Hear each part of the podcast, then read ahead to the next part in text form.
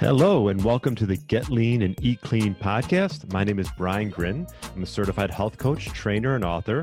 And this podcast is for middle aged men and women looking to optimize their health and get their bodies back to what it once was 10 to 15 years ago.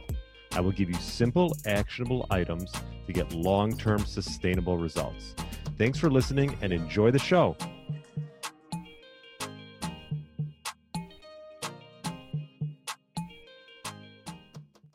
All right, welcome to the Get Lean, Eat Clean podcast. My name is Brian Grin. I hope you had a great weekend and hope you listened to my interview with Dr. John Jaquish. This was the third time I've had him on. He's the inventor of the X3 bar, and we talked all about you know variable resistance versus weight training, advantages of the X3 bar, building muscle as we age. We got into his daily diet and much more. So, Dr. Jaquish is an outspoken individual, but I enjoyed having him on for the third time. And, you know, the X3 bar has been something that I've imp- implemented into my workout routine along with a lot of my clients. So, really enjoyed that interview. Check it out, episode 230. Now, today I want to get into a new study that came out January 2023.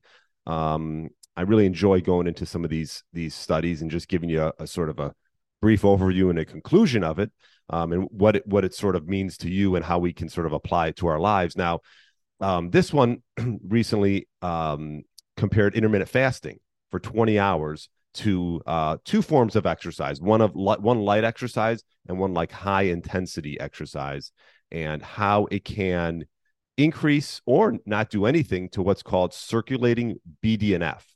Now you're probably thinking, well, what is BDNF?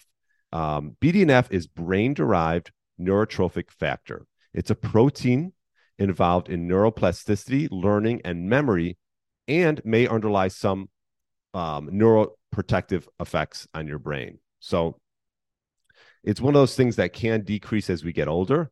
And it's important to, you know, to just keep in the back of your mind. There's been, you know, some studies showing that people with Alzheimer's and dementia may have severely low BDNF. And so essentially, it's for brain function and maintaining health of your brain cells. So it is important. And so it's been long known that fasting can help increase BDNF. Now, this study might show something a little bit different, and I'm going to go through that right now. Um, and so essentially, what it did is it took individuals, 11 individuals, so not a huge sample size, but it compared uh, three different things one, a 20 hour fast, two, a 90 minute light exercise, um, and three high intensity exercise and compared the BDNF in 12 human volunteers. And essentially, what it did is it showed that fasting for 20 hours decreased glucose and increased ketones, which we all know, but had no effect on BDNF, which was fairly interesting that fasting for 20 hours had no effect on BDNF. Light cycling at 25% of peak oxygen uptake, which is like a light jog on your bike, so they did light cycling for um, 90 minutes, and that increased serum BDF by six to eight percent, and that was independent of being fed or fasted. And third, it took the individuals and ran them through six 40 second intervals of at 100% of VO2 max peak. So that's pretty high intensity exercise right there. 40 seconds intervals is quite a long time. And that increased plasma and serum BDF, um, as well as the BDNF per platelet ratio of four to five fold more than light exercise did.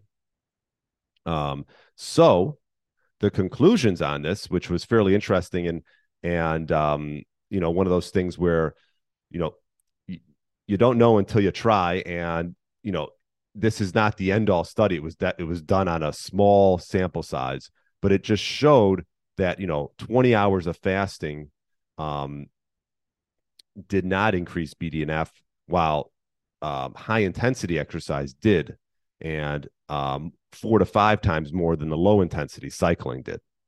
So I guess the conclusion is if you want to maybe help with your brain health a little bit, um, and you're thinking which one should I do, perhaps instead of you know going doing a 20 hour fast or doing just a light cycling for 90 minutes do six minutes of high intensity cycling intervals and in, in at least in, in this small study um, BDNF increased four to five t- times more than the prolonged low intensity cycling, or compared to almost one day of fasting.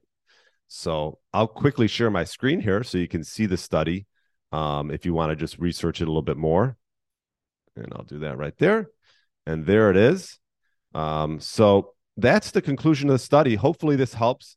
And obviously, this is just a small sample size, but it's showing you that if, if you want to maybe help increase brain health a little bit with, with increasing BDNF um, circulating in your in your in your body, then you should do some high intensity exercise. And you could do this on a bike. You could do this in a pool. Okay. You can also do this um, on a treadmill, but whatever whatever is most probably um, advantageous for you. I think some people get, get intimidated by maybe sprinting. You don't have to do sprinting. Um, in this example, it was done on a bike, or you could do it on a row machine. So, um, yeah. So give that a try. Let me know if you have any questions. And I'd love it if you if you're enjoying these episodes, um, like and share. And um, I, I would love a review. That'd be great. Um, so I appreciate you listening, and I will talk to you on Friday with another great interview. Thanks so much for listening, and have a great day. Thanks for listening to the Get Lean, Eat Clean podcast. I understand there are millions of other podcasts out there, and you've chosen to listen to mine, and I appreciate that. Check out the show notes at briangrin.com for everything that was mentioned in this episode. Feel free to subscribe to the podcast and share it with a friend or family member that's looking to get their body back to what it once was. Thanks again and have a great day.